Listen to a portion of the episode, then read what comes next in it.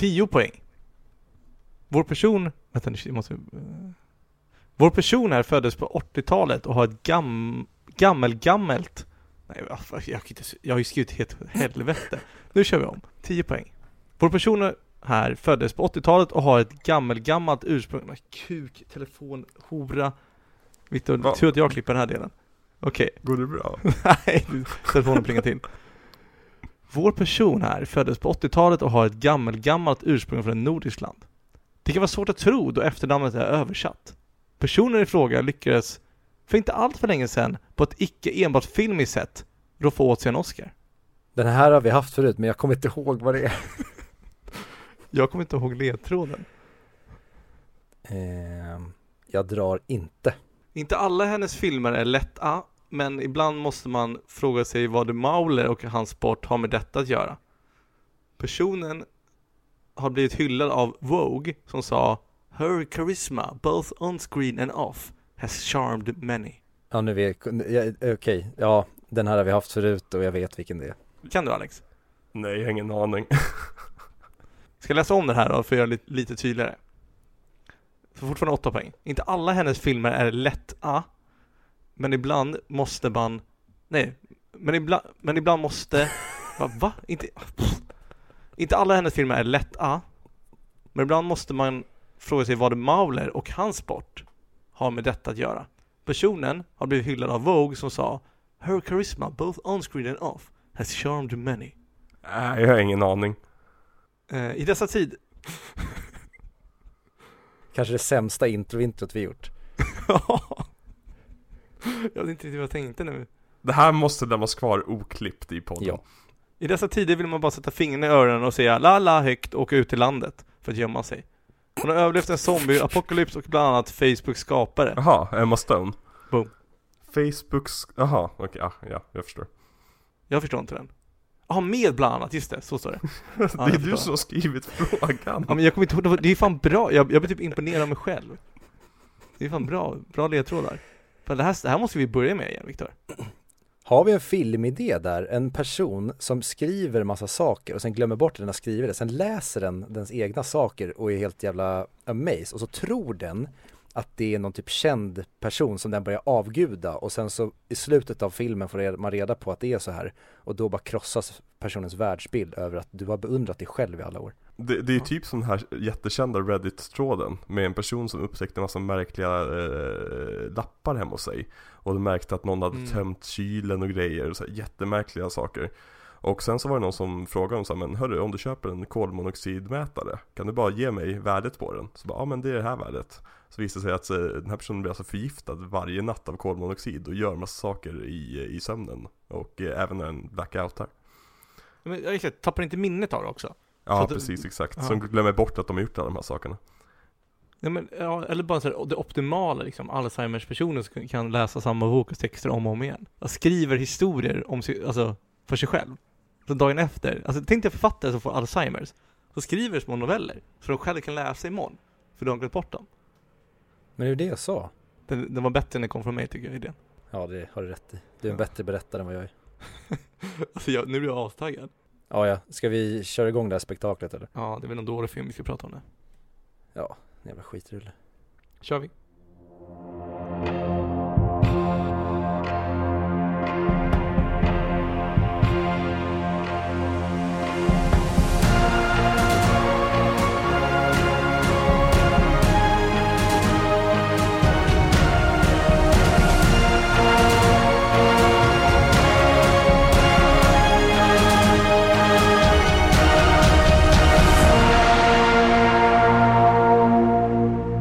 Hej och välkomna till 100 Mic Podcast, podcasten som pratar upp IMDBs topp 100-lista men inte Charlie Chaplin. Verkligen inte Charlie fucking Chaplin. Nej, verkligen inte. Vi är då podcasten som görs i samarbete med Moviesin.se, Sveriges största filmmagasin på nätet. Och eh, jag heter som vanligt Viktor och med mig som vanligt har jag också Din högra hand Fredrik. och vi har våran eh, frekvent återkommande gäst Alex med oss idag. Hejsan hejsan Hej. Hejsan hejsan. Och vi har då kommit till placering 15 och vi ska prata om mellanakten i Peter Jacksons eh, storslagna trilogi härskaringen som jag så svenskt vill säga. Vi ska prata om Lord of the Rings, The Two Towers från 2002, eller hur? Det stämmer. Jajamensan. Bra. Och eh, som jag alltid eh, tänkte säga, tänkte börja med så tänkte jag fråga dig Fredrik, hur har ditt filmtittande varit sen sist? Jo, eh, var ska jag börja? Ingenstans tycker jag. Jag tycker att nu hoppar vi direkt in på Two Towers. Gästen har alltid rätt. Förutom när det kommer till prequels. Oj, oj, Nej, det var onödigt. du sorry. snurrar på dig handskarna direkt. Det var för bra.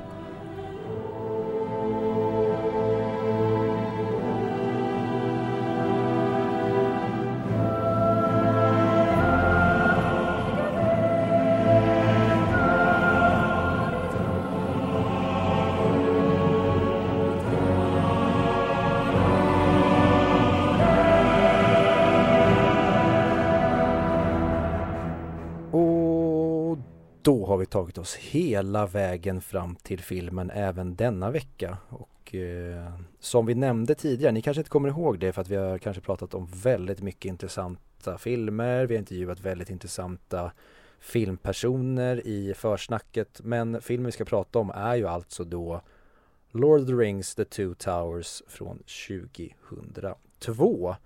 Eh, ja, vart ska man börja någonstans? Det var ju då en, eh, en kar för många, många år sedan som hette J.J.R. Tolkien som skrev den eh, lilla barnboken. JRR är väl ändå, inte JJR. Jag borde inte få prata om Sagan om ringen. Nej, Alex sin tur. Ta över. Victor Yes, ute. jag tar över. Det var då J.R.R. Tolkien som eh, skrev boken Bilbo, som handlar om hoben Bilbo som levde i en fantastisk värld. Och några år senare skrev han även uppföljarna, Sagan om ringen, ett stort epos på tre stycken tjocka, tjocka noveller med sidor lika tunna som Bibeln själv. En eh, episk berättelse om eh, ondska och godhet med eh, alver och orker och massvis av de här sakerna vi vill bara ta för givet i dagens fantasy. Dessa filmer, böcker, har ju försökt filmatiseras ett antal gånger. Ett känt exempel är till exempel när Beatles ville göra sin version av Sagan om ringen. Men J.R.R. Tolkiens estate sa nej för att de skulle göra om den till en musikal. Det har gjorts en hel del ryska versioner eh, som har dykt upp lite här och där på bland annat 9gag och YouTube de senaste åren. Eh, väldigt underhållande att kolla in. Men framförallt har vi ju då Ralph Baxis animerade version av de två första böckerna som var den första riktigt ordentliga adaptionen av de här böckerna. Det är ju en film som jag vet i alla fall du Viktor har väldigt mycket nostalgi och kärlek för. Mm. Vi eh, såg ju den du och jag tillsammans när vi var barn. Min eh, far hade den på VHS-kassett. Så den, eh, den såg ju vi då innan, eller vad jag för mig, du minns säkert det här mycket bättre än vad jag gör, men jag vill minnas att vi såg den innan vi ens fick nys om att eh, Peter Jackson skulle göra en filmatisering, eller var det att vi grävde fram den när vi fick reda på att det skulle komma en filmatisering av Sagan om ringen? Jag tror att timelinen är så att din pappa berättade för oss att det skulle komma en Sagan om ringen-film och, och tog fram kassetten till oss och sa att ni borde kolla på den här för det här kommer bli en film. Jag minns att vi var jättetaggade och jag minns också att vi var så eh, besvikna på att Sam var snygg i filmen när han såg ut som ett troll typ i den tecknade versionen. Han såg ut som min mormor. Ja precis, exakt. Han såg ut som din mormor. Ehm, så det, det var ju en film som var, var väldigt varmt om hjärtat och vi skämtade mycket om att Aragorn inte hade några byxor och såg ut som en nordamerikansk ursprungsbefolkningsmedlem. Indian. Eh, Ett väldigt o- långt ord nu för tiden. Eh, men, men. Den eh, filmen blev rätt populär bland nördarna men fick inget särskilt större genomslag och idéerna till att göra nummer tre, alltså att filmatisera Konungens återkomst, skrotades rätt rejält. Dock så var det ju andra företag som hade gjort eh, tecknade versioner av till exempel Bilbo som sen gjorde en Return of the King men där de tar sig väldigt mycket friheter med storyn och praktiskt taget gör ettan, tvåan och trean som Return of the King. Men sen har vi då en nyzeeländsk regissör som hette Peter Jackson som var ett jättestort Sagan om ringen-fan. Och då menar jag inte bara till ytan, det kom sen under inspelningen av, av, av filmerna. Utan han var en jättenörd och hade idén om att göra en Sagan om ringen-film här. En Sagan om ringen-film som skulle sammanfatta alltihopa. Den här idén utvecklades så, småningom, så, så, så, så småningom till att göra två filmer och sen även tre filmer.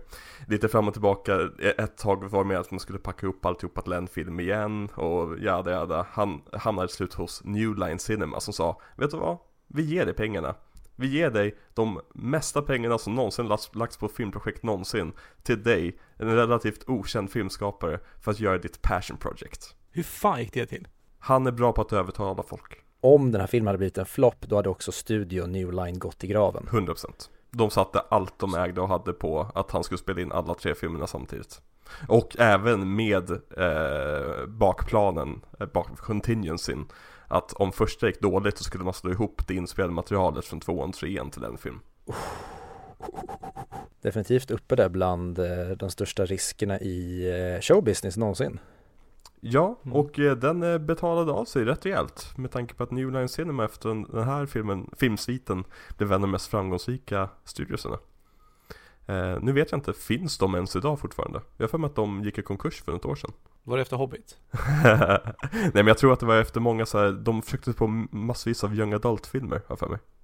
Men var det, var det New Line, för jag vill ju minnas att MGM hade väl någonting att göra med Hobbit va? Jag tror att de nog ägde rättigheterna på något sätt till Hobbit Men det är New Line som är production company på det här Men alltså filmindustrin är ju en enda stor incestpöl Alltså alla, alla äger ju en liten del av allting och eh, går in i varandras produktioner och så vidare New Line ägs ju till exempel av Warner Brothers liksom.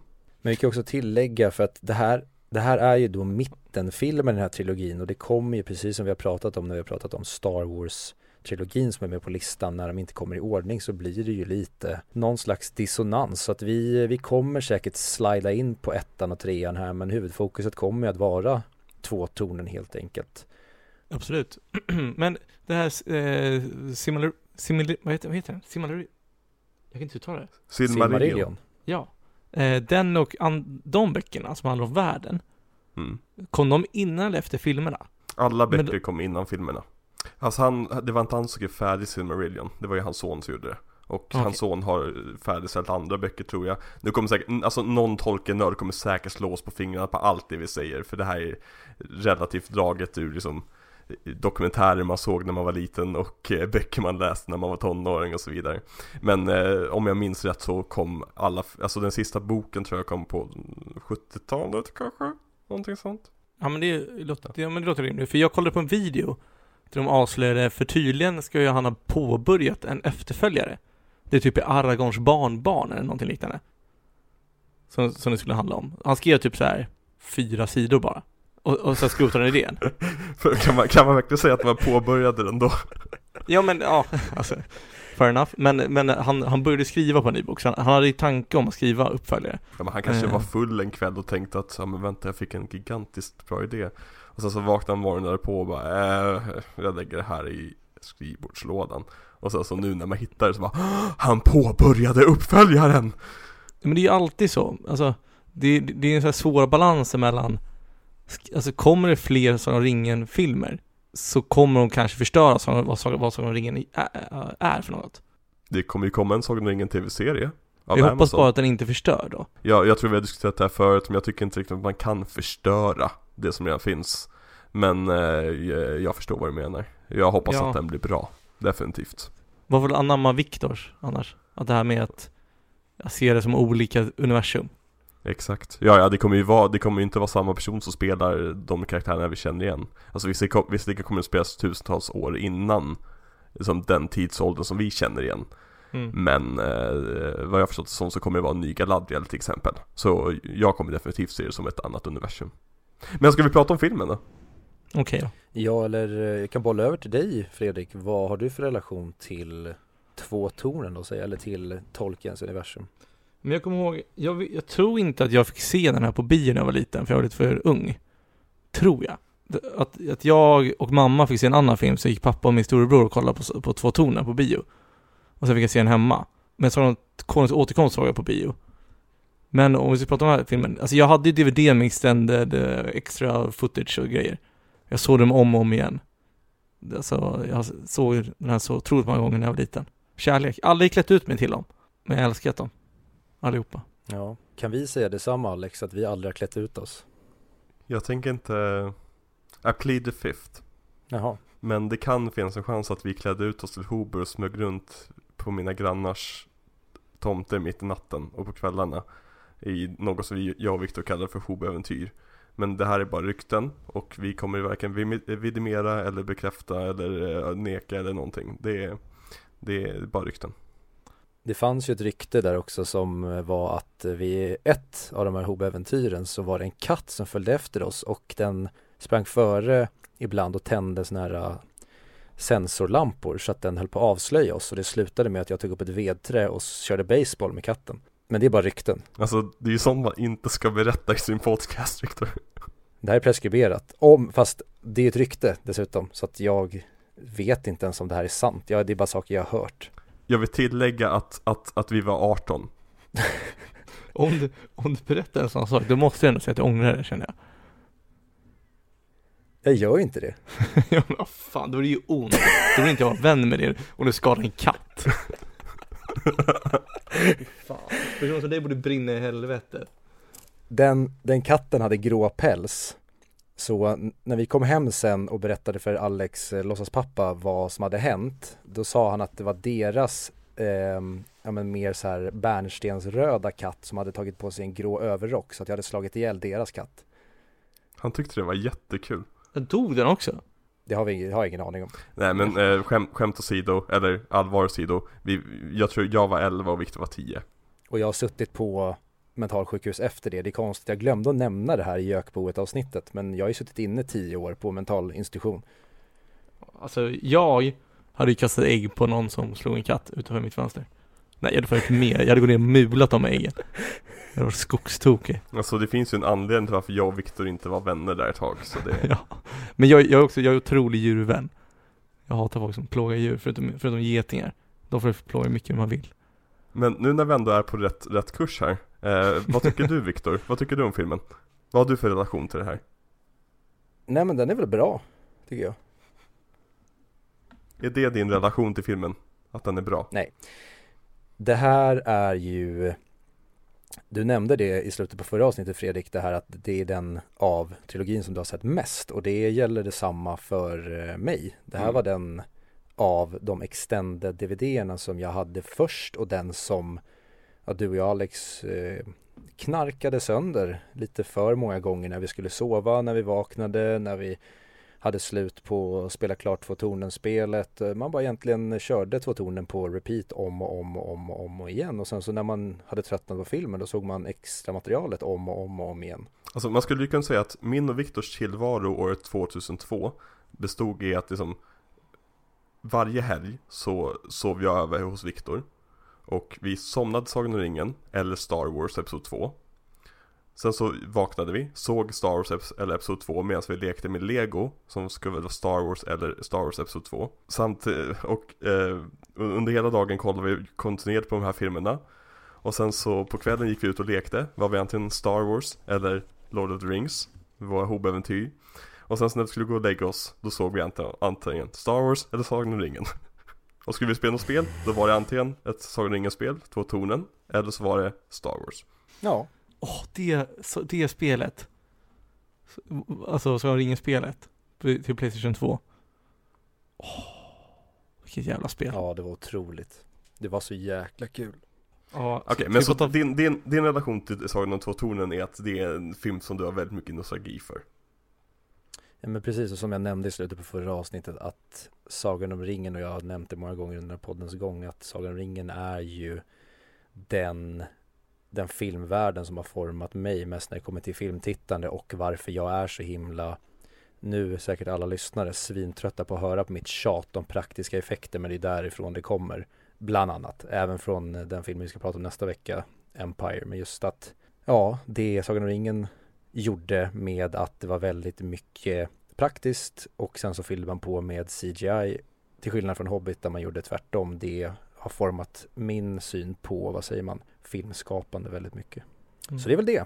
Men jag tänker att ehm, vi har inte hållit en rak linje så jag tänker egentligen om vi bara ska hoppa rakt in i filmen och där den tar vid. Vad, vi börjar ju med att vi eh, får se en eh, fin helikoptervy svepa över väldigt fina nyzeeländska berg och vi får höra ekon från vad vi fick uppleva i filmen innan, nämligen vad som skedde när Gandalf föll, föll ner med Balroggen. Och sen så får vi då följa med ner i djupet där Balroggen och Gandalf slåss och sen störtar ner i vatten och då vaknar Frodo från sin mardröm. Och vad tycker ni om inledningen? Jag, jag, när, jag, när jag såg den första gången, när jag var 11 eller 12 Då tyckte jag att det var asfett att börja filmen på det här sättet Men Nu, den här gången jag såg det så kände jag att det tar Det sätter mig inte i samma mysmode som någon av de andra filmerna Att det börjar liksom med Gandalfs strid mot, mot Balrogen. Och dessutom här att det typ Det antyds att Frodo drömmer det här i någon slags vision Kommer de inte tillbaka till på något annat sätt i filmserien. Att han liksom ser det som händer någon annanstans. Eller som har liksom en vision. Han har ju visioner om saker Men- som inte händer. Men jag tycker att det Men det händer ju inte någon annanstans. För vi får ju sen se när Gandalf berättar vad han har varit med om, då slåss de ju på en platå. Och i den här drömmen så störtar de ju ner i vattnet. Ja man får inte Jag har för mig att det, det är lite, alltså att de håller på att slåss i, i typ luften ner och grejer. Nej, du får bara se dem stå på en gammal, eh, en typ tempeltornruin och eh, Balroggen skjuter någon slags blixtar som Gandalf blockar med sitt svärd. Eh, i, det är lite snötäckt. Ja men jag tänker på vägen ner till vattnet. Nej, det, jag vill minnas att vi inte får se det när Gandalf berättar. Jo men han sticker honom, han sticker honom i magen och grejer med, med svärdet. Alltså det händer ju i drömmen. Ja precis, exakt. Men Ja. inte i, när, när Gandalf berättar sen, utan det här är ju vad Frodo Ja. tror händer i sin dröm. Precis, precis. Men okej, ja, du menar att det här inte är sanningen? Så har jag aldrig tolkat Ja men precis, det här är ju bara en mardröm som Frodo har. Jag tycker inte om det alls i så fall. Eller, jag tycker, alltså nu nitpickar det är en perfekt film nästan. Men alltså, ja. Nej. Jag är inte så stort, stort fan. Nej, jag, jag, jag, har inte tänkt, jag har inte tänkt på att det är olika delar. Jag har tänkt på att det, det är det som händer. Och sen vaknar Frodo och sen behöver inte han nö, nödvändigtvis ha drömt det. Man kanske bara hade en dålig känsla i magen liksom. För drömmar brukar ju aldrig vara så detaljerade tänker jag. Så det är snarare att han har en känsla av det där. Och det kan vara för att han har ringen eller någon närkontakt med honom, vad som helst. Mm. Så det där blir mest en påminnelse om vad som hände och sen vaknar Frodo och sen börjar filmen på riktigt. Ha, ha, hade det inte varit mer effektivt om man typ drömde om att vara hemma i Fylke? Och så, så vaknar upp så är han på den här hemska, tråkiga platsen som de, de har gått vilse runt i flera dagar nu. Men det går ju inte eftersom tredje filmen börjar i Fylke, tänker jag. Ja. ja. Fast det är inte Fylke. Nej men eh, Hobbitarna i alla fall. Jo, precis. Men, Eh, men ja, kanske. Jag vet inte, men jag- alltså, jag tycker den här sätter, den sätter mig in i action direkt. Sen så förstår jag din poäng också Alex, såklart. Att det kanske inte är det optimala. Det är ju ingen actionfilm sen. Alltså det är ju den filmen med minst action. Dock ska jag säga att det är den filmen med bäst action. Det är, alltså, eh, Hems Deep-kriget är ju det, ett av de fetaste slagen som har satts på film. Så liksom, jag vill inte knocka den här filmens action. Men jag känner att det här är ju en av de mest liksom filmerna där det inte händer så jättemycket. Och det märks att de actionsekvenser som de har lagt in har lagts in för att just rädda de här lilla perioderna där det inte händer så mycket. Och Jag tror att det är därför nog vi har en actionsekvens det första som händer. För att man ska ha någon action i den här filmen. Ja. Vad, ty- vad tycker du Viktor? Ja, men vi, vi får känslan av miljön med bergen och sen så dyker vi in i Moria så att vi ändå får en pytteliten, inom citationstecken, flashback och sen så poff vaknar vi upp med Frodo och Sam. Jag tycker ändå det funkar som en liten så här pre-sammanfattning men som ändå inte är en sammanfattning bara så att vi ska ha en liten känsla av vad som har skett. Jag, jag, jag gillade, jag tänkte på det nu när jag såg om det, att jag gillar verkligen inledningen för att jag kommer direkt in i, i stämningen. Jag håller inte med dig den här gången. Då um, skiter vi i det här. Nej men vi kan ju kanske gå över till det som, för vi lär ju hoppa fram och tillbaka eh, i det hela som vi alltid gör. Men om vi tar till exempel då Helms Deep, för det, det är det som alltid slår mig när jag ser den här filmen, vilket det, för mig i alla fall, jag, jag kan inte komma på ett krig som är fetare på film än slaget Mm. vid Helms Deep. Och det är, ett, det är ett slag som verkligen utnyttjar mörker på rätt sätt. Mm. Och på ett väldigt bra och innovativt sätt. Genom att man, det bara känns mörkt. Men de har ju lampor överallt så att man ser vad som händer. Och det var ju någon, för mig att det var typ Billy Boyd eller någon som frågade en, en eh, produktionsdesigner typ såhär, men vänta, men om det ska bara vara månens lyser, vartifrån kommer allt ljuset? Och då svarade produktionsdesignern, samma ställe som musiken kommer ifrån. Det tycker jag sammanfattar filmskapandet så jäkla bra. Att det, så här, det spelar ingen roll att det inte ser 100% äkta ut, så länge du inte tänker på att det inte är äkta. Nej. Nej, jag håller med. Och då får vi se liksom hur regnet glänser på varenda orks liksom, huvud. Och de ser till att de Mm. har människor i prostet, eh, protet, proteser som längst fram så att det är det som filmas. Och sen så fyller de på med CGI doubles bakom dem. Som egentligen bara fotoskannade 3D-modeller. Och de bygger upp borgen i, som, jag vet inte, typ fyra olika storlekar som man kan göra olika saker med. En som är miniatyr-miniatyr, en som är en maxiatyr som de kallar det, som var gigantisk, som är inte riktigt lifelike men som man kunde liksom nästan gå runt inuti. Och de byggde så jäkla mycket olika saker att jobba med. Så därför har den här, jag tycker att hela Helms Deep-sekvensen, även fast det egentligen inte händer så jättemycket, så har en dynamik hela tiden. Det är liksom, det går framåt, man, det känns som en, en klar progression genom hela sek- sekvensen. Mm. Ja, nej verkligen och om vi tar eh, egentligen då som, för det blir ju någon slags, det blir ju inte riktigt en kamp mot klockan men det blir ju ändå att vi får reda på att det kommer ske en attack mot Rohan och då på något sätt så väljer King Theoden att skicka Edoras eh, och de som har flytt till Edoras eh, till eh, Helms Deep då för att skydda sin befolkning och då får vi det som vi pratade om i Hmm, vilket avsnitt var det Fredrik? Där vi pratade om att det går, jo, vi eh, i Lammen tystnar. Mm. Att filmen går inte så snabbt för att det är Sagan om ringen och det är en hyfsat långsam film, eller den tar sin tid på sig. Men i och med att vi har det där hotet hela tiden i bakgrunden som är på väg så blir vi mer stressade av att det går långsamt än om det hade varit högt, högt tempo. Så det känns som att vi rör oss mycket snabbare än vad vi gör för att vi är stressade över att hotet är på väg. Jag måste fråga dig Viktor, du som såg den vanliga theatrical-versionen den här gången. Mm. Hur kändes den? För att jag minns att när du och jag såg om den förlängda versionen av den här filmen Så kände vi att de, många av de här scenerna som är förlängda Är rätt onödiga och bara egentligen sabbar tempot lite Det var precis så jag kände nu när jag såg Theatrical som är typ prick. Jag tror den är 2 timmar 59 minuter och typ 59 sekunder eller något sånt där. Mm. Men det är en mycket bättre film. Det är en grej som jag tycker är tråkigt men det är väl en del också av att man börjar bli lite gubbig. Det är just det här med att jag kände samma sak när jag såg, eh, när vi kommer komma in på det, när jag såg förlängda Fellowship att jag gillar de här filmerna när de är i sina theatrical versioner tror jag i alla fall två tonen om vi bara pratar utifrån Mm. den nu. För jag tycker att de har skurit bort väldigt mycket av det här onödiga fettet för vi har ju du, vi har nämnt i tidigare avsnitt Fredrik när vi har använt ente tempot som någon slags en negativ tempogrej men även de här Arwen, Elrond bitarna, alvdelarna som får hela filmen att verkligen stanna upp när de nu det känns som att de tar mycket mindre, att de har klippt bort Mm. massa delar från det i theatrical, det är i alla fall så jag vill minnas det och det funkar mycket, mycket bättre. Och sen innan vi gör alla Sagan om ringen-fans arga där ute Alltså jag älskar, vi älskar alltså extended versions också Och det är alltid mysigt Eller oftast mysigt att bara sitta och kolla på det Och bara vara en, alltså ha extra, en extra timme i Tolkiens värld Men när man ser det som film betraktat En film som måste ha ett internt tempo Och som måste ha en röd tråd Så Två tonen är den som är eh, mest drabbad av att eh, tappa all struktur när det kommer till extended. Jag tycker trean Mm. funkar mycket bättre som extended. Det är nog min favorit extended i så fall. Ja, håller med. Men jag tänker på slaget om, om uh, Helm's Deep. Det, ja, det är en fantasy. Ja, det här försämrar inte filmen. Men jag, jag tycker det är intressant sådana här saker. Uh, och det är, det är några saker som de har gjort fel med hur man slogs förr i tiden. Och, hur, och alltså taktiska misstag.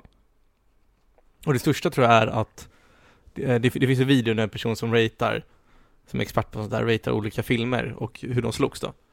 I dem. Bland annat så kör de, han också eh, Game of Thrones, någon, någon slåss mot White Walkers. Och nummer ett som typ alla filmer gör fel, är att de inte har diken framför murarna. För har du diken så kan du inte ta murarna. För stegarna kommer inte funka så bra. Du kan inte ramma någonting heller, för den kommer ju åka ner i diket, den du, den du knuffar fram. Och katapulter och sånt. Så att, att de inte har några diken är ju lite misstag. Också att, eh, du vet i början, någon, någon ska hålla pilarna, och sen tappar han pilen och dödar en ork, en Rukai. Varför skjuter inte alla då? Varför tror de, om de är, är in range så ska de ju skjuta hela tiden. Alltså du, du bör inte skjuta pilen så fort du har fienden in range. Du skjuter ju i salvor. Och det var det de väntade på. Ja, för där har ju ingen avfyrat någonting. Alla, det är liksom verkligen, de är Ja. uppställda och väntar på att någon ska ta första steget och då blir det här det som kickar igång och det som jag tycker är så jävla bra med den Alltså dels för att den visar vilka risiga jävla soldater inom citationstecken de har skrapat ihop Mhm. men även att det retar upp och liksom alla urukajerna börjar liksom Mm. dunka med sina vet du, spjut och vapen och skrika så att det känns som att de så här, all right, vi var 300 eller plus eh, alverna plu- eller mot 10 000. Nu känns det som att vi istället möter 100 000 för nu är de ännu läskigare och förbannade. Mm. Ja, alltså jag håller med om att det, det är ju underbart i filmen. Men rent strategiskt så, jag, jag, antingen borde de ha pilar så det räcker. Eller så vill de skjuta. De är ju fattiga. De har ju knappt man, män så det räcker. Alltså, och Ja. de har ju knappt svärd så det räcker. Ja men pilar går ju snabbt att göra. Nej, men- men- Det går snabbt, av vadå? Av stenet runt omkring dem? Det, här- det, här, det här är vad en expert i, war, i ancient warfare säger. Och jag är inte den att argumentera mot honom. Jag vet inte om man kanske tagit i beaktning att de är under belägring och att de bara som är i en borg med som stenväggar och stengolv och stentak liksom. Jag ser inte, jag, alltså, som sagt jag är ingen expert på det här men att avfyra pilar kontinuerligt det låter som en de bästa taktikerna för att få slut på pilar efter typ två timmar. Istället för att avfyra dem strategiskt på rätt tillfällen i salvor. Men om man liksom skippar hela den biten så är Ja. ju en del av poängen att Theoden är ju en risig ledare. Det är ju en Mm, del av, exakt. alltså han gör ju bort sig. Så att, att han har brister i sin taktik och hur de väljer att ställa upp. Det här är ju någon slags paniklösning. De får reda på att 10,000 Urukais är på väg. Så att det bara så här, oh fuck, vi kommer snart vara helt ja, men Precis. pippade i röven och då så här, ja det här är det bästa vi kunde skrapa ihop så att det finns stora, stora brister. Det är ju en del av poängen till varför Theoden är en dålig ledare. Alltså en del av varför Theoden är en dålig ledare här, det är ju för att vi ska se ledaren Aragorn växa till ledaren under det här kriget. Ja, men sen så får man också tänka att man, alltså Sagan om ringen är en så här filmserie och även bokserie som man kan inte börja dra i de här trådarna för då faller alltihopa. Ja. Varför hade inte Sauron väktare vid ingången till Mount Doom?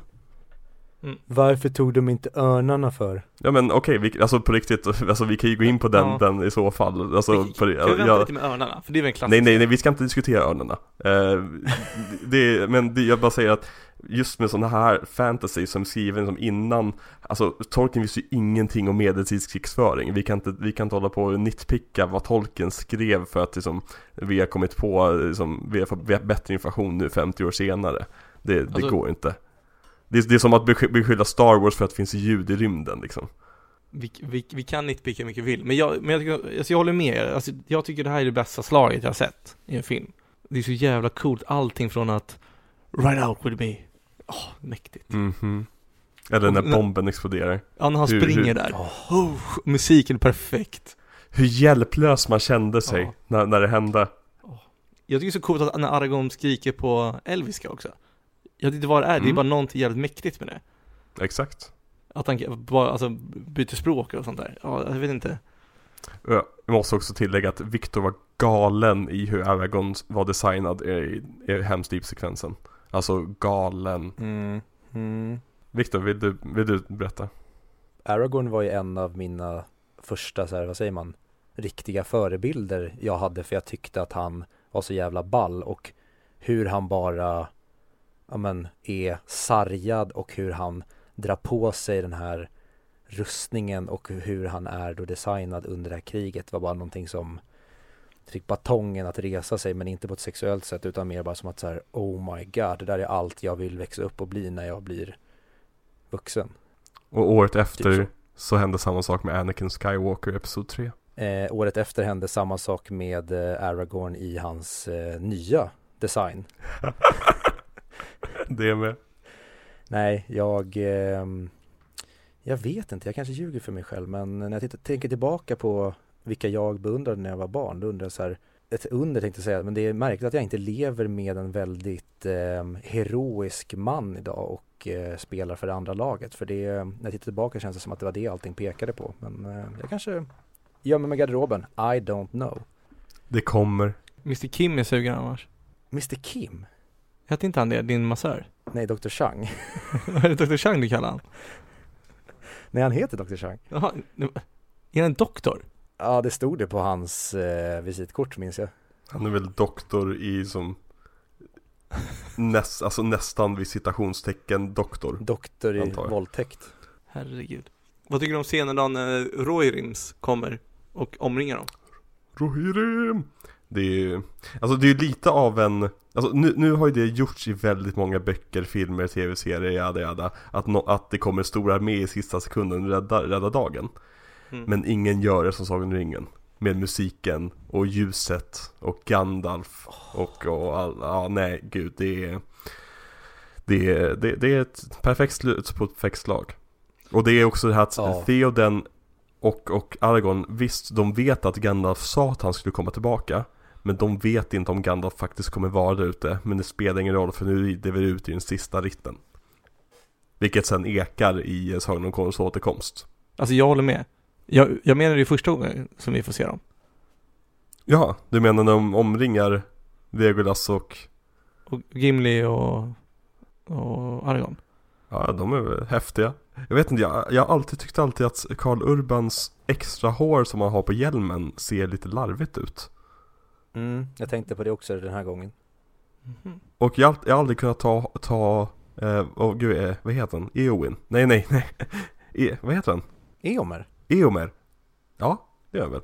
Ja, Eomer eh, Jag har aldrig kunnat ta riktigt Eomer på allvar eh, som en karaktär eh, Så jag vet Mhm. inte, när de kommer och ska hota och vara liksom onödigt aggressiva mot varandra Och Gimli ska spela tuff och Legolas ska dra pilbågen och är omringad av 200 soldater Det är en scen som, visst det är kul när man ser den Men om man börjar dra i en annan tråd igen så, så faller den ihop Legolas är ju, alltså han, han, han är ju dum i huvudet där en, en karaktär som ska vara en av de smartaste karaktärerna i hela, hela filmserien Ja, men det är, jag, jag gillar den grejen att han, det blir som att han försvarar sin brorsa. Oh ja, och definitivt. Och alltså det är väl anta, antagligen bara för att de inte kunde få in det på ett annat bättre ställe. Eh, som det är lite klumpigt. För alltså kontexten av scenen tycker jag ju om. Att liksom deras förhållande har utvecklats så pass mycket att han är villig att, att dö för Gimli liksom. Men det är sagt, han, han, han, han gör sig lite till en idiot. Mm. Ja, men jag tycker, det tänkte jag på nu också att, fy fan, alltså Legolas är en så jävla platt eh, och egentligen bara helt jävla onödig karaktär tycker jag. Han gör ju coola saker, men det är ju allt. Ja men precis, han, han är liksom, vad säger man, Han- precis som du säger, han är den coola, mest ninja-aktiga karaktären. Men jag tycker till exempel Gimli, han är i alla fall med och, alltså han gör, han, han är den sköna snubben och lite comic relief på ett väldigt bra sätt. Legolas, han ser bara ut som att han inte har en aning om vart han är hela tiden. Han är bara förvirrad som fan och sen helt plötsligt slänger han ur sig någonting på alviska som låter bara jättekrystat. Tror ni att det kanske var så att Legolas hade en större roll från början Men så märkte Peter Jackson att Orlando Bloom inte riktigt kunde skådespela Men att han såg bra Mhm. ut Så bara skrev han ner Legolas roll och gav alla hans repliker till, till typ Arven eller till eh, Aragorn eller. För jag har nyligen sett om alla Pirates-filmerna. Och herre jävlar vad Orlando Bloom är en dålig skådis. Alltså jag, jag hade glömt, jag, jag, jag hade förträngt det. Jag, jag, trodde, jag trodde inte det var så här illa. Men, men Pirates-filmerna dras ner typ ett helt betygssnäpp bara på grund av hans skådespelarinsats. Det blir som att Johnny Depp bara är medioker i och med att om man, om man ska dra Men- igenom mått på allting. Mer, mer mått. Johnny Depp är bara medioker Men sluta, han är ju hur bra som helst i de filmerna. I första är han jättebra älskade honom i första och det slogs jag verkligen av när jag såg om den nu. Att första har, där har han så mycket karaktär och det är så Han, han känns som en skurk men han gör hjälte, hjältiga saker. Men i, i, i tvåan, trean, fyran, femman Så är det han en hjälte som gör skurkiga saker Och ska vara comic reliefen Och han ska vara huvudkaraktären Och han ska vara den viktigaste Och han har en kompass som alla vill ha Och han, har, han, han är med i, i alla curses och liksom det blir, det blir bara för mycket med Johnny Depp och Johnny Depp förstörde ju hela sin karriär med den rollen.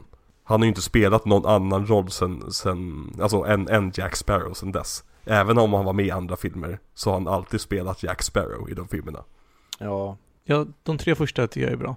Ja, alltså de, de tre första är spännande i det att de har väldigt mycket story. Och Mm. väldigt mycket världsbyggande. Och alltså första tycker jag är en genuint bra film. Tvåan och trean kan jag slå på om jag har tråkigt Men alltså Det hade varit kul att se någon kanske göra om dem som en tv-serie Eller något sånt Där de verkligen får flasha ut den här eh, galna sinnessjuka storyn Men hörni, vi ska, vi ska inte prata om en dålig trilogi Vi ska prata om en bra trilogi Sagan om två tornen Vad tycker ni om Ja. ja. Gollum? just det. Hade till och med glömt bort att eh, den jäveln är med. Ett, en skådespelarinsats som ändrade hela industrin Ja, vill du börja eller Fredrik? Men alltså, jag tycker han är hur, hur bra som helst. Jag tycker han var, alltså, jag, jag jag kommer ihåg extended, eller extra scenerna. Man fick se hur de byggde upp honom. Jag kommer ihåg att ritningarna på hur han skulle vara. De var så jävla läskiga och äckliga. Eh, Han såg verkligen ut som en monster i dem. Mm, för från början var han väl tänkt att vara i smink helt va? Ja, precis, exakt. Men sen så sa eh, Weta, som vi inte har nämnt hittills, eller Weta kanske uttalas, eh, som är genierna bakom alla effekter i Sagan om ringen-filmerna. Eh, de övertygade Peter Jackson att de kunde göra det och eh, banne mig, det kunde de.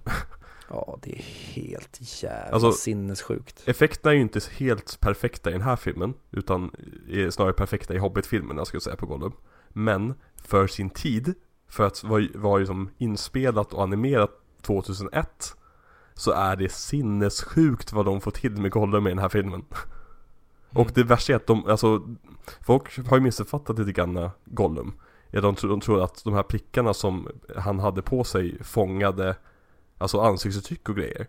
Men det är egentligen bara referens till animatörerna. Animatörerna måste sen sitta och handanimera allting som händer.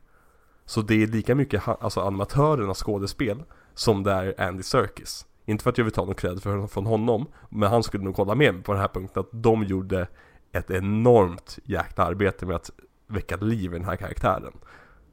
Men, alltså, när han pratar med sig själv och är schizo, mm. de ansiktsuttrycken är ju magiska. Nej, han, han, alltså det är, det, är, en av de bästa skådespelarinsatserna Och ja, man, alltså sagt, animatörerna har gjort väldigt mycket Men man ser ju också skådespelarinsatsen i det här Hur han använder sin röst och spärrar upp ögonen och så vidare Alltså det, nej jag tycker Andy Serkis förtjänar en Nu var jag säga posthum, men en, en efterhands-Oscar för det här Ja, den här filmen vann ju två Oscar. Vet ni, vet ni det utan till vilket, vilket var det var? Bästa specialeffekter i alla fall. Ja. Och Best Sound Editing. Var det bästa musik? Nej. Sound Editing. Eh, sen var de, de var nominerade för Best Sound, Best Film Editing, Best Art Direction Set Decoration och Best Picture. mm. Alla tre var ju nominerade för Best Picture, men det var ju bara trean som vann det Men trean, de, de visste, alltså eh, Academyn, alltså Oscarsakademin hade väl praktiskt taget bestämt att så här, ja men ettan, tvåan var skitbra men vi ger allting vi kan till trean istället Alltså som en sammanfattning av hela Eh, har ni sett Chicago? Chicago var året efter Nej, Chicago vann istället för Sagan om två tornen. Alltså, så den vann alltså före. Den vann före Sagan om två tornen och före The Pianist. Det var en lite av en upset när det hände Men det var ju också precis efter 9-11, har jag för mig Jaha. Ja. Så har för mig att folk eh, argumenterar lite som att de, vi vill ha vi vill ha glädje. Och andra sidan, Chicago är en briljant musikal. Jag älskar den filmen. Okej. Så ingen skugga ska falla på den filmen. Ja, men ändå är det inte den musikalen som John C. Reilly borde ha blivit Oscarsnominerad. Vi vet ju alla att han borde ha fått en Oscar som eh, Dewey Cox i Walk Hard. Ett tips till alla. Se Walk Hard.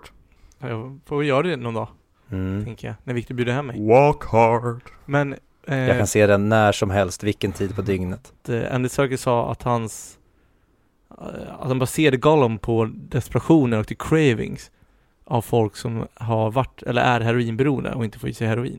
Nu, nu vet jag inte exakt om det är så här det är. Men jag menar, Tolkiens var ju, Tolkien var ju med i massa i krig. Och han såg ju antagligen vänner bli beroende av heroin och morfin efterhand. Alltså som låg liksom på operations...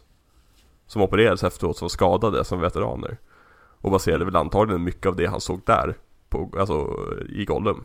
Ja, men sen såg jag, jag vet, jag kommer inte ihåg, jag såg andra världskriget i färg på Netflix men jag såg ju även hyfsat nyligen eh, också Peter Jacksons film eh, They shall not grow old hans eh, första världskriget eh, dokumentär Mhm. och det är någon av de två, jag, jag, det kan vara så att det är andra världskriget i färg men där pratar de en del om just att det användes otroligt mycket droger under de här krigen så att det är ju inte Ja. konstigt att Nej. den typen av karaktär porträtteras i en persons verk som har medverkat i ett av de här krigen.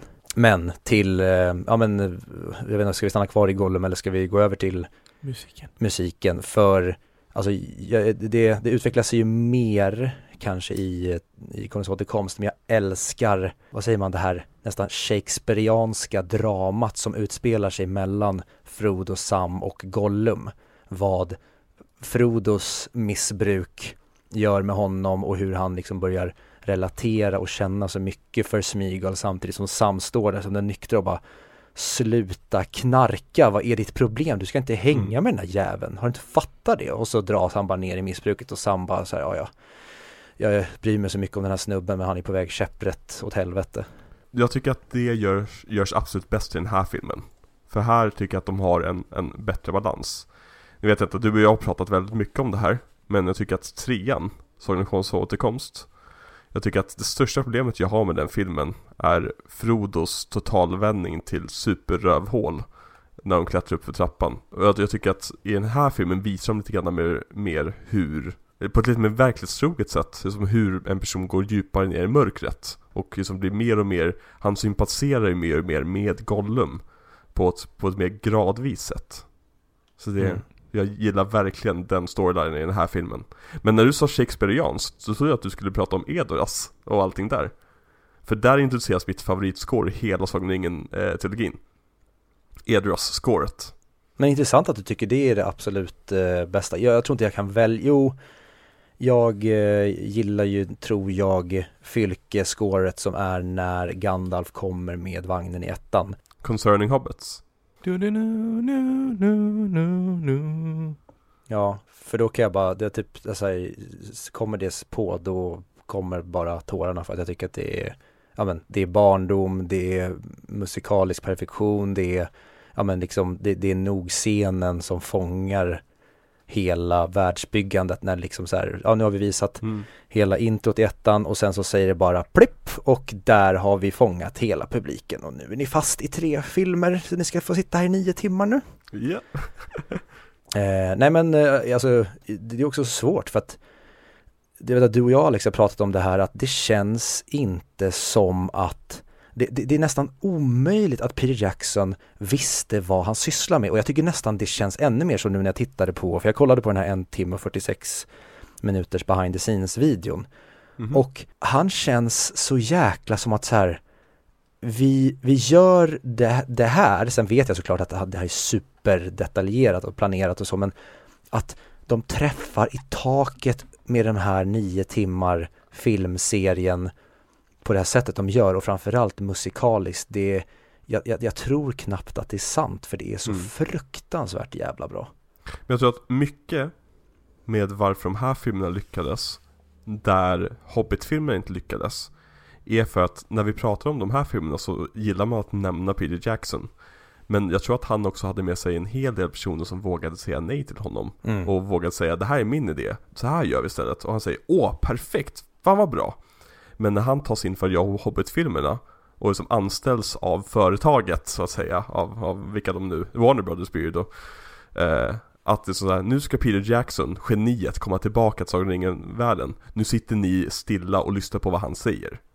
Det är samma, det, det är ju George Lucas problemet igen. Ja, och dra, dra parallellen till en eh, film som kom ganska nyligen, det är ju Wonder Woman om du tar Patty Jenkins Ja. som gör en bra film som är väldigt hyllad i Wonder Woman och sen så när hon ska få göra uppföljaren då är det samma sak där. Det känns som att nu har hon fått fria tyglar och då är det människor som inte kommer in och säger så här wait, wait, wait a minute, wait a minute, tänk på det här utan tvåan är liksom Patty per Jenkins film rakt igenom medan ettan är lite mer där hon är mer tyglad. Precis. Och kombinera det sen med en Peter Jackson som inte riktigt vill göra filmerna Så får du en Hobbit-trilogi som är Nej, jag orkar inte eh, Fredrik, har du en favoritscen i Sagan om Två Det är Enterna när de pratar. Nej, det är det verkligen inte. Deras möte. Nej. Det är min hatscen. Eh, men det är också lite för att det stör Helms Deep. Men jag vet inte, jag ska se. Jag gillar ju när Gandalf stormar in. Och tar av sig rocken. Det är. Och visar sin stav Vad har du sett för porno? Nej men du vet, när man ser i bakgrunden att de så här tar hand om vakterna Ja, och så här, allting, allting sker i bakgrunden, det är så jävla coolt tycker jag, så kommer man bara in. Vad får han säger nu igen? I will draw you like poison from a wound Nej, men det är något i, you have no power in here. Är det inte något sånt? You have no power here, Gandalf the Grey.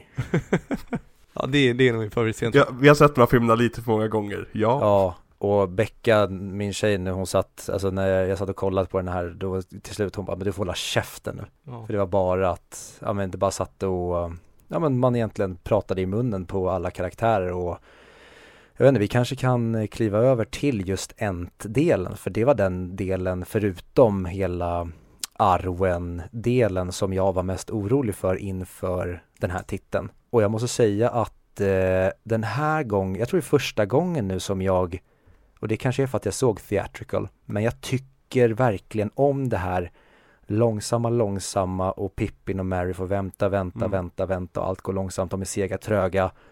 Och sen kliver Treebeard ut ur skogen och säger Many of these trees were my friends. Och sen så säger han bara "Brr!" Och sen får vi det, enligt mig, mest episka scoret i trilogin.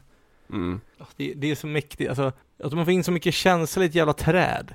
Och alltså ambitionen de har lagt ner i Treebeard som karaktär. Dels är det John Rhys Davis röst så att han när eh, Eh, Mary och Pippin, när de skådespelar, för de, de bygger en stor jävla metallställning som de sen håller på och rör. Och så får Mary och Pippin, alltså eh, Dominic Monaghan och Billy Boyd, de liksom sitter i hans händer. Men det är alltså metallställningar som de sen har klätt med, ja men hans hud då, eller barken. Men sen så går de på även alltså ansiktsuttrycken som de då jobbar med både ja men smink, någon slags animatronic och även CGI för att det verkligen ska bli rätt. Och när man ser då ja men slutprodukten, jag tycker att det är en av de vackraste filmkaraktärerna någonsin. Ja, den är magisk. Jag tycker det, det är en väl, mycket välrealiserad karaktär Och jag vet Mm. inte, jag har alltid tyckt att han är lite lik John Rhys Davis i Gimli-sminket Men det är väl antagligen för att man hör hans röst samtidigt Mm. Ja men på tal om Gimli då så fick ju vi en eh, lyssnarfråga från Anton Krontorp som skrev Tjena grabbar, ska börja med att säga att jag tycker att ni gör ett bra jobb med podden och att det alltid är en fröjd inför ett nytt avsnitt. Han börjar med att ljuga Väldigt sällan som jag själv hinner se filmerna inför avsnitten och accepterar att bli spoilad men det är bra content ändå. Jag kom precis på en sak som slog mig som jag aldrig tänkt på förut som ni förhoppningsvis kanske vet mer om. Jag är ganska stort Lord of the Rings-fan, ej Hobbit, ni kan vara lugna. Men absolut inget överdrivet. Jag har extended-boxen hemma, men jag har bara börjat på behind the scenes-materialet för något år sedan. Men man har sett en del bilder, klipp och annan kuriosa genom åren och det är väl så gott som allmänt känt att Gimli är en av de längsta, om inte den längsta skådespelaren i Brödraskapet. Men det som slog mig, att jag aldrig sett någon bild eller något med honom på sätt med utrustning och smink och så vidare i sin fulla längd. Han är alltid dvärg. Har de använt sig av mycket body double med just Gimli men mycket perspektiv med till exempel Hobbits och Gandalf. Kollar man igenom bilderna på till exempel Google så är han kort, men är det som sagt en body double eller manipulerade bilder? Hoppas ni vet mer, annars bra jobbat som sagt och jag ska bara lägga till att jag tycker det är skönt att ni inte är stenhårda med hur en topp 100-lista skulle se ut med exakta placeringar utan det lite beror på känslan och humör samt omtittningsvärde. Nu blir det en del, eller nu blev det en hel novell här, men i alla fall inspirerat mig att försöka titta lite mer bra film igen. Ha det gott! Det är väldigt intressant fråga det där Och väldigt i tiden också Um... För det var en intervju rätt nyligen i Polygon har jag för mig att det var, tidningen var, eller hemsidan är det nu mer. Eh, där Gimlis stunt double, Brett Beatty, intervjuades. Och eh, han spilled the beans när det kommer till hur inspelningen gick till. Och om man ska tro eh, Brett så är det knappt några shots i filmen där John Rhys Davis faktiskt har blivit krympt till en dvärgs storlek då. Eh, utan det är mestadels faktiskt Brett som står där med makeupen på sig dygnet runt praktiskt taget. En annan sak som gjorde så att han ofta hoppade in istället för John Rhys Davis, det var att John Rhys Davis var allergisk mot sminket. Eh, och inte kunde ha på smink överallt hela tiden. Eh, så nu vet jag, minns jag inte exakt, nu var, jag läste den här artikeln för några dagar sedan men alltså det är en stor procent av Gimlis material som är den här stuntpersonen. Eh, som ansågs vara en lika stor del av gänget som alla andra och har till och med ringen tatueringen som alla andra skådespelare har i filmen. Så anledningen varför du inte har sett John Rhys Davis på något eh, behind the scenes eh, foto är för att han knappt var där. Och jag såg ju nu eh, behind the scenes eh, filmen då från Två tornen och vi, kan, vi kanske kommer in på det när vi pratar Fellowship sen mer men just det här med hur jävla snyggt de gjorde det med till exempel Aragorn och Legolas springer och jagar Urukajer.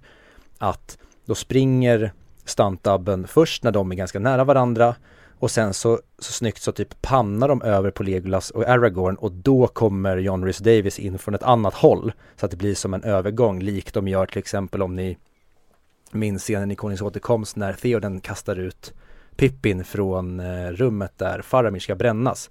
Då är det en liten, han kastar ut ett barn som rullar och sen så är det Billy Boy som sätter sig upp nära kameran. Alltså de jobbar ju så ja. snuskigt vackert med perspektivförskjutning i den här filmen. Vi kan ta hela det arbetet mer i Fellowship. Gud vad heter det? Spanish cut har för mig.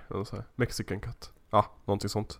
Eh, så jag hoppas att det besvarade Antons eh, fråga. Annars får du skriva eh, väldigt argt mail till filmmixnagmail.com.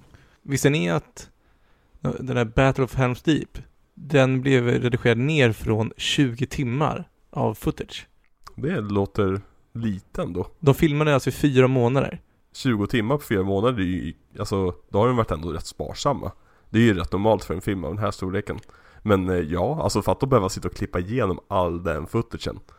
Men man, alltså du, du får tänka på att det är inte, det är inte som 20 timmar av liksom sebart material utan det är som antagligen som 40 takes på när, eh, när, när Gimli blir kastad över, över eh, gapet eller eh, 20 takes på när Legolas åker ner för, för eh, trappan på sin skateboard och så vidare. Mm. Är du säker på att det är, alltså att det är 20 timmar material eller fanns det en 20 timmars rough cut med liksom en kronologiskt, ett, ett krig som pågick i 20 timmar som de sen bara så nej vi måste banta ner det här till typ 40 minuter eller vad det är. Jag tolkar det som att det var så som du sa. All, aldrig, all, det finns inte en chans skulle jag säga. Med tanke på hur filmindustrin funkar.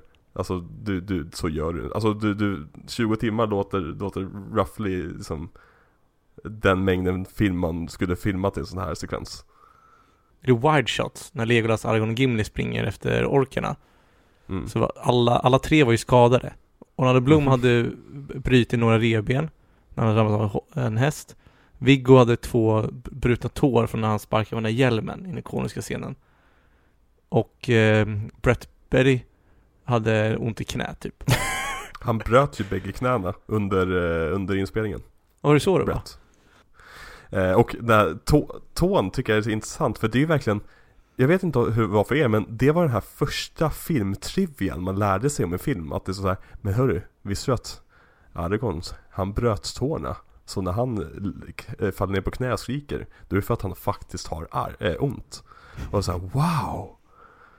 Ja men sådana där saker tycker jag Alltså lägger på Att det var så jävla mycket vilja i den här filmen. Alltså att Definitivt var, sköts i tre år Det var i Nya Zeeland de var i Allting byggdes upp, det var praktiska effekter Folk skadade sig, allting gjordes på riktigt Nej men precis. Nej men alltså jag, bara, jag menar inte på något negativt nej, med nej. att det var första utan jag menar så här, var det även den första för er? För jag kan inte komma på någon annan filmfakta innan. Eller att Darth Vader inte var hans far. Nej, att han var hans far. Eller att det kanske var en annan person i dräkten för Darth Vader. Det, det kanske i och för sig var första filmfaktan. Men Viktor, förstår, förstår du vad jag menar? Alltså absolut. Det, jag, jag kan inte komma på någon annan heller. Nej. Nej, för sen de mest klassiska efter det var väl Usual Suspect i Line-Up.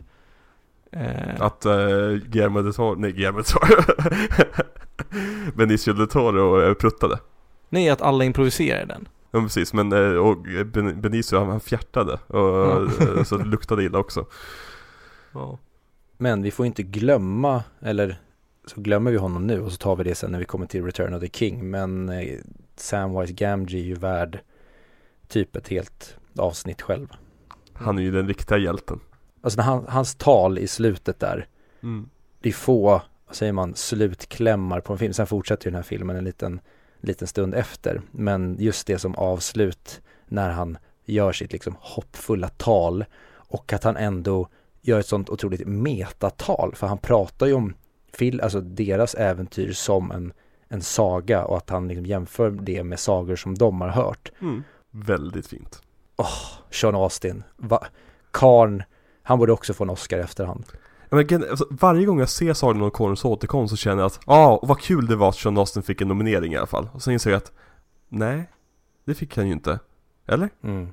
Nej, han fick inte det. Nej. Jag är också helt säker på det varje gång jag ser den. Att här, fan vad bra, till slut fick han den.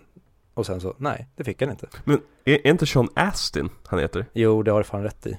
Man, jag tror man vill lägga till ett U där efter A1 För att det är så staden Men. Astin låter så jävla märkligt att säga. Sean Astin, ja. Ja, skitsamma. Hans bästa roll är fortfarande badvaktsstyrpappan i Klick. Jag visste att du skulle säga det Viktor. Jag visste att du Åh. skulle säga det. Klick för övrigt också, jävla mästerverk. Men inte på ett sätt som ett mästerverk borde vara, utan det är ett omedvetet mästerverk. För den som har gjort filmen har ingen aning om vad den eh, faktiskt får fram. Men det är ett annat avsnitt. Nej men det, alltså, det, det känns som, det finns ju så jävla mycket att prata om den här filmen. Eh, Mm. Så jag känner att typ såhär Gandalf och alla de där, Sam, Hobbitarna generellt, alltså Pippi och Mary, deras resa och sånt där. Det kommer ju komma när vi pratar om andra filmerna också. Exakt. Och dessutom, om vi ska prata om musiken så kommer vi prata om det i andra filmerna också. Mm. Eh, men jag satt och funderade på så här intressanta scener i den här filmen att prata om. Men det är ju lite grann det som är problemet med den här filmen, att den har ju inte så jättemycket intressanta scener att prata om. Den har ju lite av en lull i mitten där. Jag har för mig att jag inte gillar de här vargarna. Ja, nej jag tycker den scenen, alltså om man Den är ju där för att ge lite action till filmen Men jag tycker Ja. att den tillför ingenting Och när Aragorn är död, inom citationstecken Så är det ingen som köper att han skulle på något sätt vara i fara där Nej. Och jag, jag, jag gillar inte att de har vargar heller. Jag vill, Att- jag vill att, att, att det ska vara en zombiearmé typ. Att det, det, det ska bara vara, de ska vinna på mängden. Men vad då? Det är det är inte konstigt att det är vargar med, för det är det ju i prequelsen. Alltså Assog och de rider på vargar också, så du har ju sett vargar tidigare. Ja, det händer faktiskt före filmen så det är sant. Varför använder till exempel inte Sauron, han borde ju använda sådana här maskar som kommer ut ur bergen. Eller örnar. Vi får spara örnarna också. Men jag, jag känner nästan så här att nu har vi pratat mycket om den här och sen kanske vi kan försöka, vi, det är dumt att make any promises för allt kan hända, bollen är rund. Men det hade varit nice att köra någon slags bombastiskt summeringsavsnitt sen när vi kommer till Return of the King. Tre timmar special. Är det den som ligger högst upp? Jajamän. Eller längst ner? Vad menar du när jag säger högst upp? Högst upp, alltså ettan är högst upp. Ja, precis. Men det där hade folk på mitt jobb också ett problem med. Du menar att räkna ner? Nej. Har du någonsin sett en tabell i en sport? Den som är högst poäng som ligger etta ligger högst upp.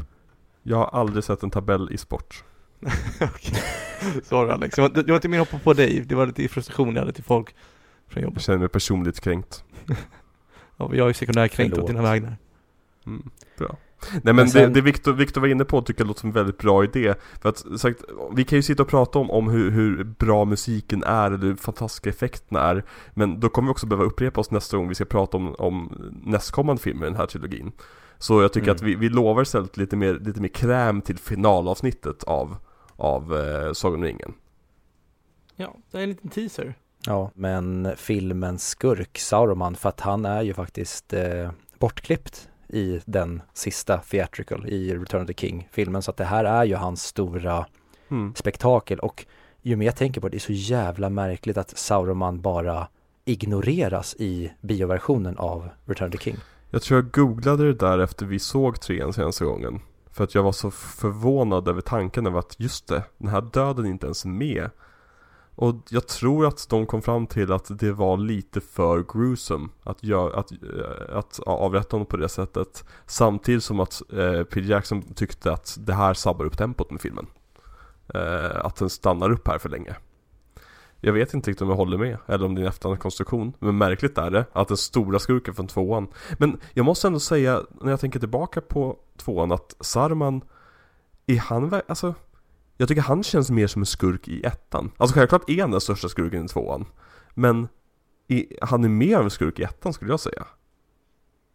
Som liksom är i våra, våra hjältars väg. Ja, för nu är, nu är han en gubbe som sitter i torn långt borta och skickar en armé.